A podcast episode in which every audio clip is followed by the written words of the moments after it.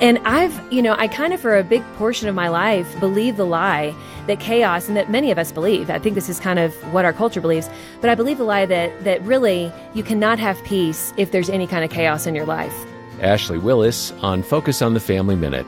The only time you can really have peace as a family, as a mom, as a dad, is when there's like your circumstances are calm and everything is going your way. You're achieving those dreams you set out. The kids are always behaving. Like that, that was my belief. And what I found, gosh, in all the years being a mother is, man, if that's the definition, how in the world can I ever experience God, God's peace? And so I set out on this journey to really discover, you know, how can I have peace in motherhood? Because I don't want to just be, you know, begrudgingly get through motherhood and just survive it. I want to actually thrive and I want to truly enjoy my kids. More ideas for busy moms from Ashley Willis on finding peace at FamilyMinute.org.